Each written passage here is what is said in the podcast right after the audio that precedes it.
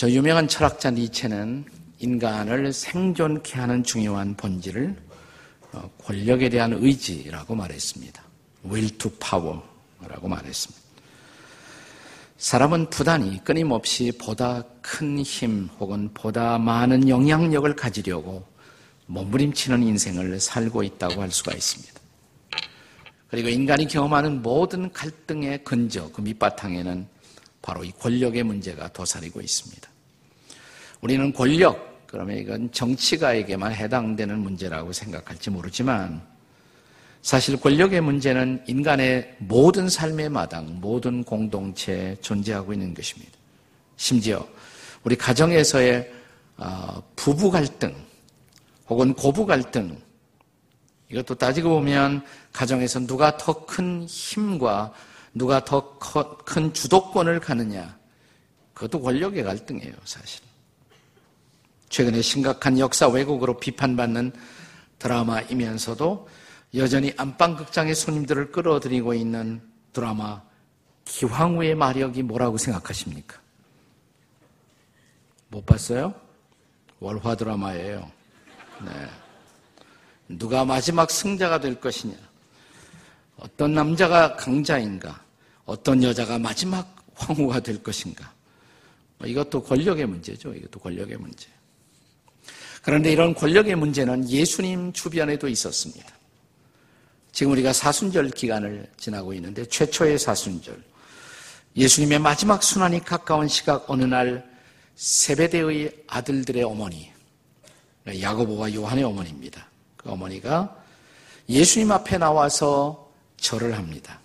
그러니까 예수님이 묻습니다. 왜 절을 하느냐? 무엇을 원하느냐? 본문의 21절입니다. 같이 읽겠습니다. 시작. 예수께서 이르시되 무엇을 원하느냐? 이르되 나의 이 두 아들을 주의 나라에서 하나는 주의 우편에 하나는 주의 좌편에 앉게 명하소서. 우리 옛날 한국의 표현을 빌리면 내 하나들은 어, 우의정에 또 하나들은 좌의정에 명해 주소서. 뭐 이런 요청을 하는 것이에요.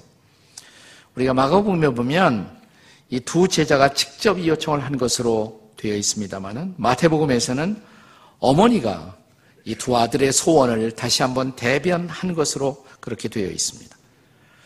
저는 이 어머니야말로 우리 한국의 어머니를 너무나 닮은 어머니다 이렇게 생각을 합니다. 일종의 치맛바람의 원조가 되는 여인이라고 할 수가 있을 것입니다. 예수님을 3년 동안 따라다닌 이 제자들 마음속에도 이 권력에 대한 욕구는 아직도 잠들지 않고 있었던 것을 볼 수가 있습니다. 사실 권력 자체를 너무 나쁘게만 보는 것도 그렇게 바람직하지는 않습니다.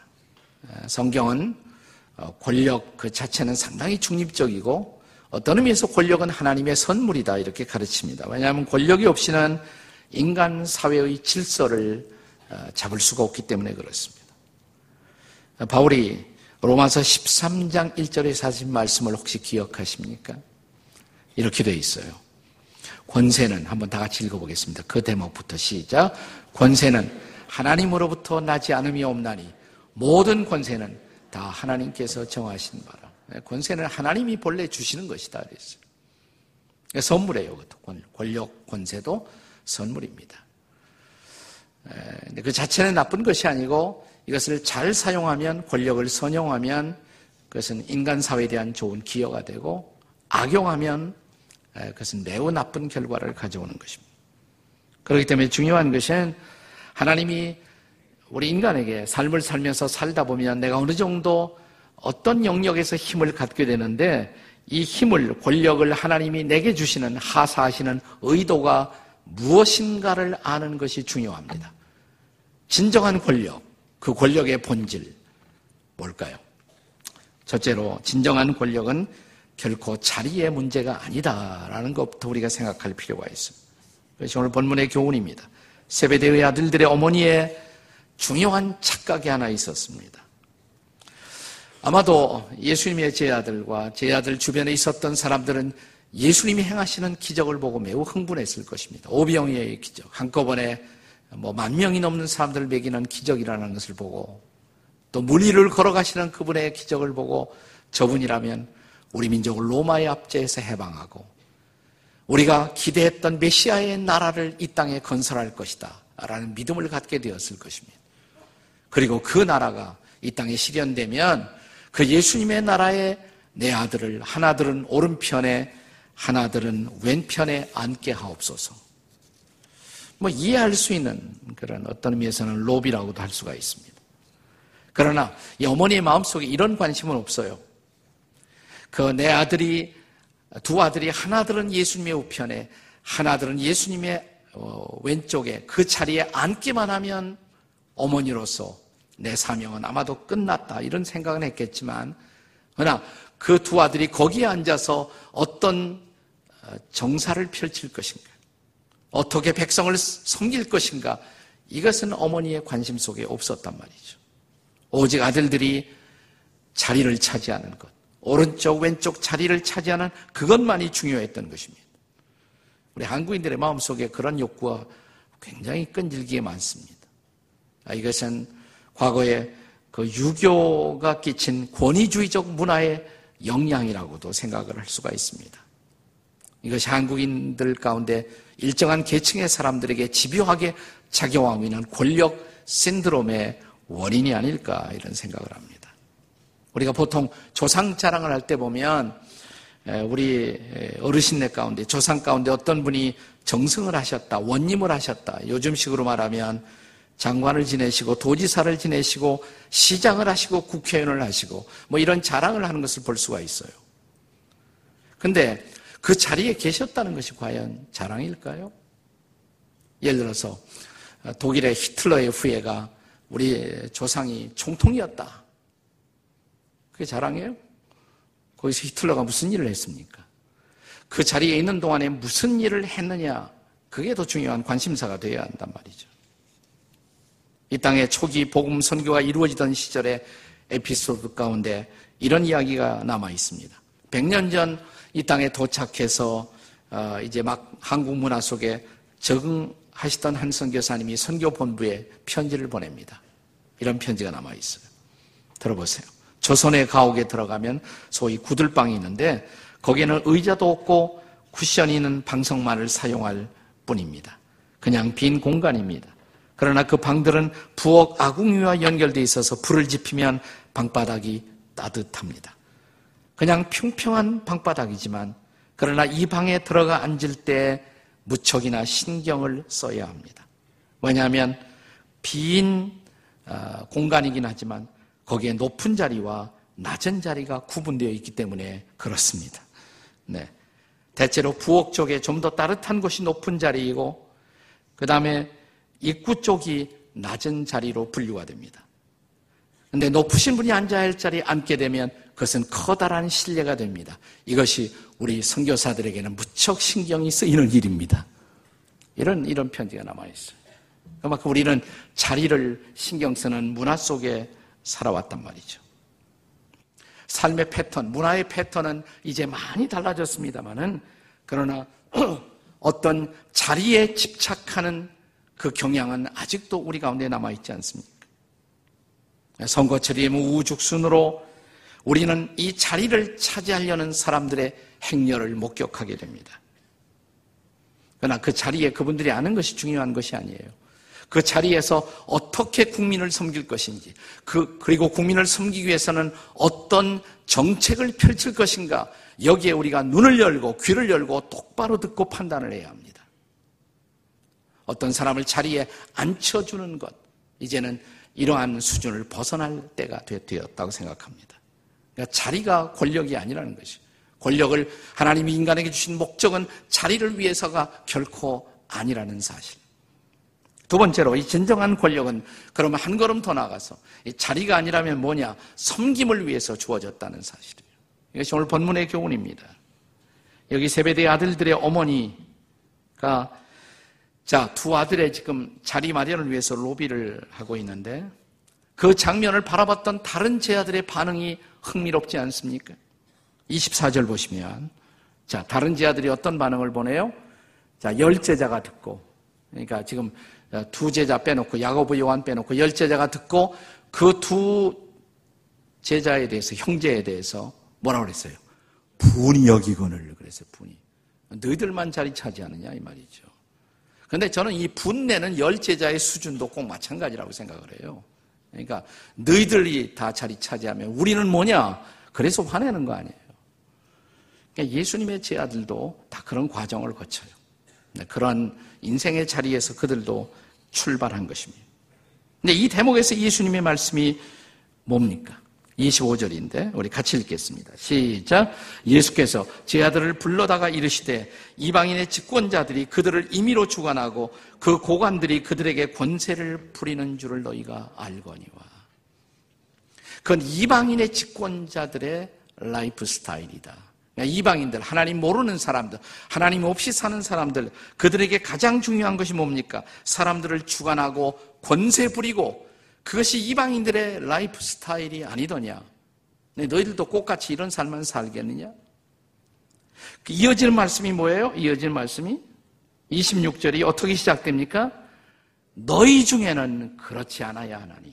그러니까 뭐예요? 너희는 달라야 한다. 나를 믿는 너희는 하나님의 백성이 너희는 예수의 제자들이 너희는 이렇게 이방인들의 lifestyle과 다른 삶을 살 수가 있어야 한다.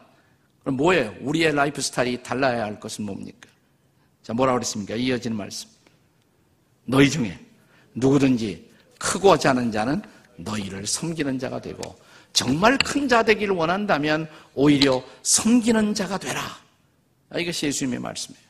자, 27절 다 같이 읽겠습니다. 시작. 너희 중에 누구든지 으뜸이 되고자 하는 자는 너희의 종이 되어야 하리라. 아, 예수님이 가르친 파격적인 교훈이에요. 그러니까 지금까지의 모든 세속적인 리더십의 교훈을 아, 본질에서부터 바꾸는 아, 예수님의 말씀이었습니다. 자, 이러한 예수님의 가르침에서부터 오늘 우리 시대의 리더십을 변혁한 위대한 가르침, 오늘 이 시대에 비로소 적용되기 시작한 리더십이 바로 뭡니까? servant 리더십이란 말이죠. 그것이. 종의 리더십이에요. 종의 리더십. 자, 이 종의 리더십, 설번트 리더십을 예수님은 2000년 전에 가르쳤는데, 그리고 그의 삶으로 보여주셨는데, 그것을 적용하기 위해서 역사는 2000년을 기다려야 했습니다. 이 서번트 리더십이 비로소 본격적으로 역사 속에서 적용되기 시작한 것은 우리 시대예요. 얼마 되지 않았어요. 더 구체적으로 말하면 1977년입니다. 그러니까 설번트 리더십이라는 단어가 구체적으로 우리 시대에 회자되기 시작한 연대가 1977년이에요. 왜 1977년이냐? 미국의 회사 가운데 AT&T라는 전화 회사가 있는데 이 회사의 부사장 겸 경영 책임, 교육을 감당했던 로버트 그린리프라는 분이 자기가 직원들을 가르쳤던 그 교재에 근거해서 책을 하나 출간했습니다. 그 책의 제목이 Servant Leadership이에요. Servant Leadership. 그때부터 리더십을 가르치는 이 오늘 이 시대의 소위 모든 리더십 guru, 리더십 학자들에게 이 책은 결정적 영향을 끼치게 됩니다. 그 당시만 해도 200만 부 이상 팔려나가면서 현대의 고전으로 평가되기 시작했습니다. 그렇다면 질문이 있어요. 도대체 이 Greenleaf라는 사람은 그런 영향을 어디서 받고 servant leadership을 주장했을까? 제가 그 책에서 밝힙니다. 자기가 제, 이 사람도 작은 책 하나의 영향을 받았다고. 그 작은 책은 뭐냐면 저 유명한 독일의 문학가 헤르멘 헤세가 쓴 책 가운데 동방순례 Journey to the East라는 책이 있어요. 그 책을 읽고 영향을 받았다는 거예요. 그 책의 내용은 이런 겁니다. 일단의 무리들이 지금은 순례를 떠나요. 동방으로 성지 순례를 떠나는데 그 순례길을 아주 기분 좋게 하는 아, 레오라는 친구가 있어요. 이 사람은 아주 허드렛 일을 하고 음, 뒤치다거리 하는 그런 일들만 하고 저녁이면 또 악기를 타면서 사람들을 즐겁게 하고 아, 사람들을 만날 때마다 입버릇처럼 입에서 나오는 얘기가 뭘 도와드릴까요? 뭘 섬길까요? 근데 어느 날 갑자기 레오라는 친구가 없어져요. 그다음부터 이 순례단 사이에는 막 갈등이 생기고 싸움이 일어납니다. 비로소 사람들은 깨닫습니다. 아무것도 아닌 허드렛 일을 하는 친구라고 생각했던 레오가 우리 모임에서, 우리 행렬에서 가장 중요한 지도자였다. 나중에 알고 보니까 이 사람이 사실은 교단의 매우 중요한 지도자인데 그가 마치 이런 하인의 모습으로 그는 끼어들어서 그 분위기를 만들고 있었던 것입니다. 이게 바로 자 사실은 에, 그 설번트 리더십의 모습이죠. 그러면 또 질문이 생겨요. 도대체 헤르만 헤세는 어디에서 이런 이야기의 영감을 얻었을까? 우리는 헤르만 헤세라는 이 사람이 인도 선교사의 아들이었다는 점을 잊어서는 안 됩니다. 인도 선교사의 아들. 그리고 본인이 신학교 중퇴생입니다. 어디에서 이 설번 리더십을 배웠을까요? 성경이죠, 뭐 성경이에요. 예수님의 리더십이에요. 설번 리더십. 이게 바로 예수님의 리더십이었던 것입니다. 왜 힘을 주시는가? 어떤 사람에게 특별한 힘을 더 주시는 이유, 권력을 하사하는 이유는 뭐냐? 그것은 자기가 잘 누리고 먹고 살려고 하는 것이 아니라 섬김을 위해서 주어진 것이다. 철저하게 섬김을 위해서 주님은 힘을 주신다. 이게 바로 썰번 리더십의 본질인 것입니다. 본문은 한 걸음 더 나가서 매우 중요한 교훈을 가르칩니다. 세 번째로 이 진정한 권력은 희생을 통해서만 그 권력을 주신 진정한 뜻과 목적을 성취할 수 있다는 것입니다. 우린 둘째로 진정한 권력은 섬김을 위해서 주어진다는 것을 말씀을 드렸습니다. 그리고 그 섬김을 통해 그 진정한 권력이 주어진 목적을 실현하기 위해서 필요한 것이 있어요. 그건 뭐냐면 고난받을 줄 알아야 돼. 희생할 줄 알아야 한다는 것입니다. 세배대 아들들의 어머니가 자기 아들들을 위해서 예수님에게 그 자리를 로비하고 있었을 때 예수님이 주셨던 말씀이 바로 그 말씀이었습니다. 자, 22절, 23절 오늘 본문입니다. 같이 읽습니다. 시작. 예수께서 대답하여 이르시되 너희는 너희가 구하는 것을 알지 못하는도다. 내가 마시려는 잔을 너희가 마실 수 있느냐? 그들이 말하되 할 수 있나이다. 23절 이르시되 너희가 과연 내 잔을 마시려니와 내 좌우편에 앉는 것은 내게 주는 것이 아니라 내 아버지께서 누구를 위하여 예비하셨던지 그들이 얻을 것이니라. 자, 예수님 말씀하시는 잔이 무슨 잔일까요? 너희가 나를 따라오려면 정말 그 자리에 앉고 싶으면 먼저 내가 마시는 잔을 너희도 마셔야 한다. 그 잔이 뭐예요? 십자가의 잔이죠. 고난의 잔이에요. 희생의 잔이에요. 예. 주님은 그 십자가를 통해서 우리의 진정한 리더가 되신 거예요. 여러분 상상해 보십시오. 십자가가 없는 예수님 상상이 되십니까? 십자가 없는 예수님 감동이 됩니까? 그분의 희생, 예, 그분의 고난이 바로 우리가 사랑하는 위대한 리더 예수님을 만든 것이죠. 그러니까 고난과 희생을 두려워하는 사람은 리더를 생각을 하지 말아야 합니다. 그냥 앉아서 대접만 받기 위해서 내가 리더가 되기를 원한다면 차라리 리더가 되고자 하는 생각을 포기해야 합니다. 리더는 희생의 길, 고난의 길을 갈 수가 있어야 한다는 것입니다. 그것을 몰랐어요. 세배대 아들들의 어머니가 그걸 몰랐단 말이죠. 너희가 내가 마시는 이 잔을 마시고 나를 따라올 수 있느냐? 그러면서 본문의 장엄한 결론, 예수님의 미션, 그분이 왜 이 땅에 오셨는가를 선포하는 마지막 결론의 말씀이 주어집니다. 28절입니다. 같이 읽습니다. 시작. 인자가 온 것은 섬김을 받으려 함이 아니라 도리어 섬기려 하고 자기 목숨을 많은 사람의 대속물로 주려 합니다. 나는 섬김 받으려고 온 것이 아니라 섬기려고 왔고 그래서 마지막에 목숨까지 대속의 제물로 십자가에서 드릴 것이다. 이런 위대한 선언을 하신 거예요. 2010년, 2010년이니까 얼마 안 됐죠. 2010년 3월 저 유명한 미국의 워싱턴 포스트지에 매우 흥미로운 기사 하나가 실립니다. 그 기사는 아프리카 가나, 아프리카 가나의 작은 부족, 오투암이라는 족, 부족이 있는데 한 7천 명 인구가 되는 이 부족의 최초의 여왕, 여왕이 된 그 기사가 실렸습니다.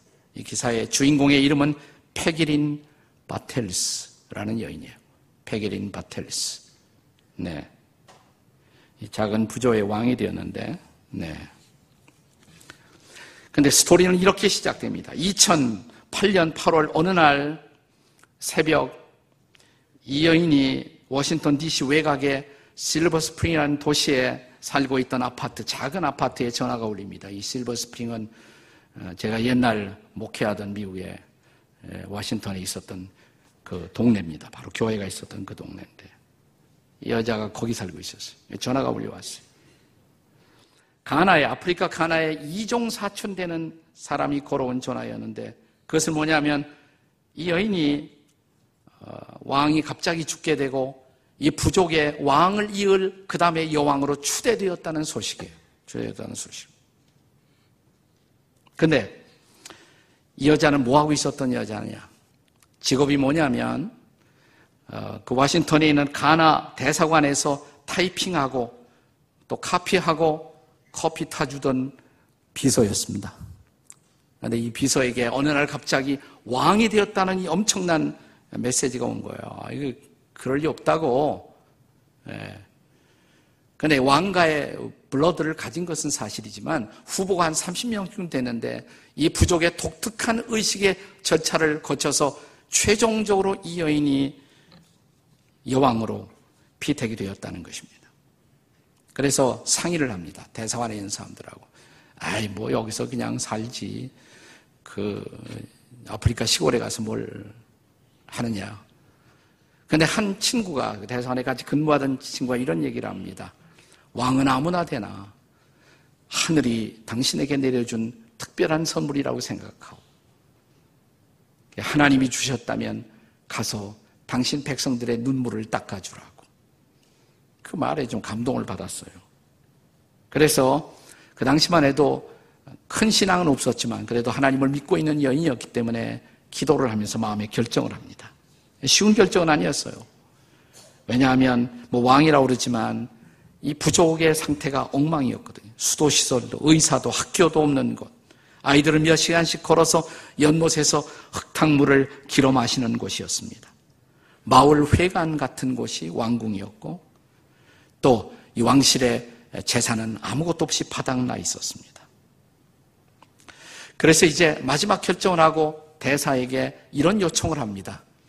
어, 제가 허락을 해주면 대사님이 허락을 하면 가서 왕이 되겠는데 계속 하는 것이 아니라 거기 너무 어려웠기 때문에 몇 달 하다가 여기 와서 또 이 대사관에서 그냥 아무 일이나 하면 제가 조금 벌어가 그거 가지고 또 가서 왕 노릇하고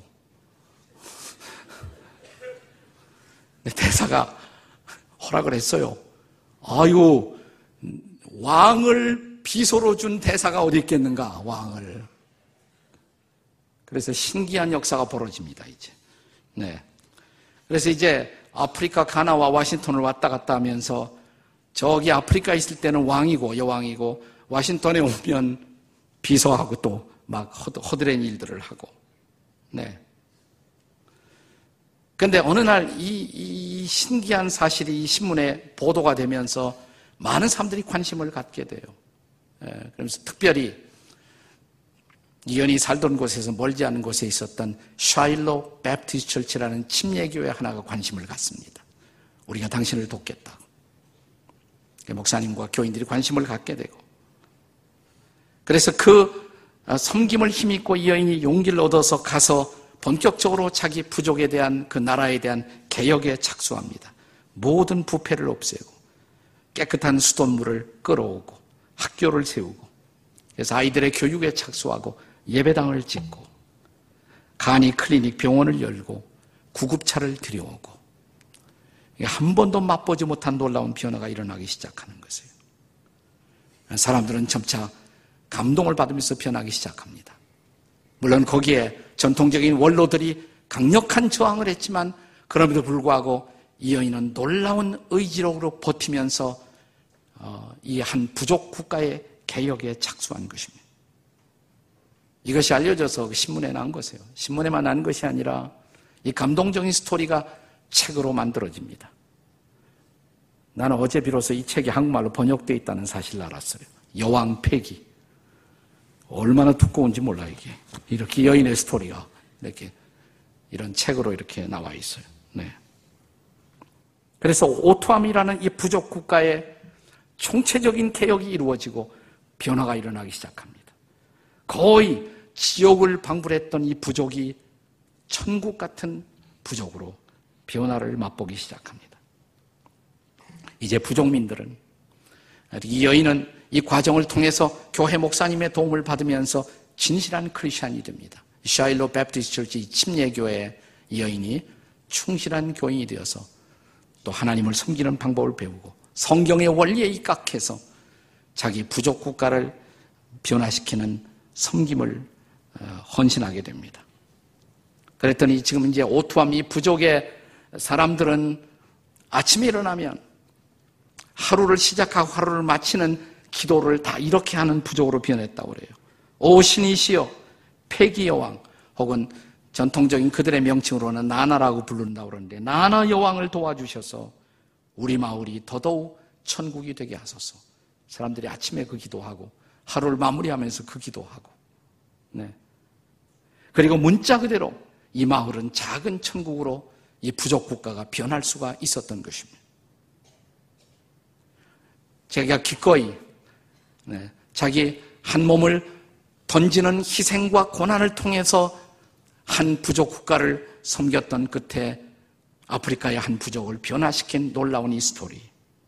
이런 리더십이 오늘 우리에게도 필요하지 않은가요? 이게 바로 오늘 예수님이 본문에서 가르치고 있는 종의 리더십. 그가 십자가의 희생을 통해서 보여주신 리더십이 아닙니까? 우리가 흔히 사용하는 말 가운데 이런 말이 있습니다. No cross, no crown.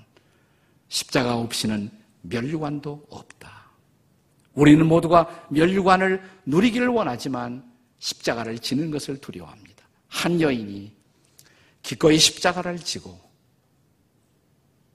자기 몸을 던지는 희생을 시작했을 때 하나님은 이 여인을 통해서 한 부족 국가를 변화시키는 위대하고 놀라운 일을 할 수가 있었다면 사랑하는 여러분 지금은 사순절입니다.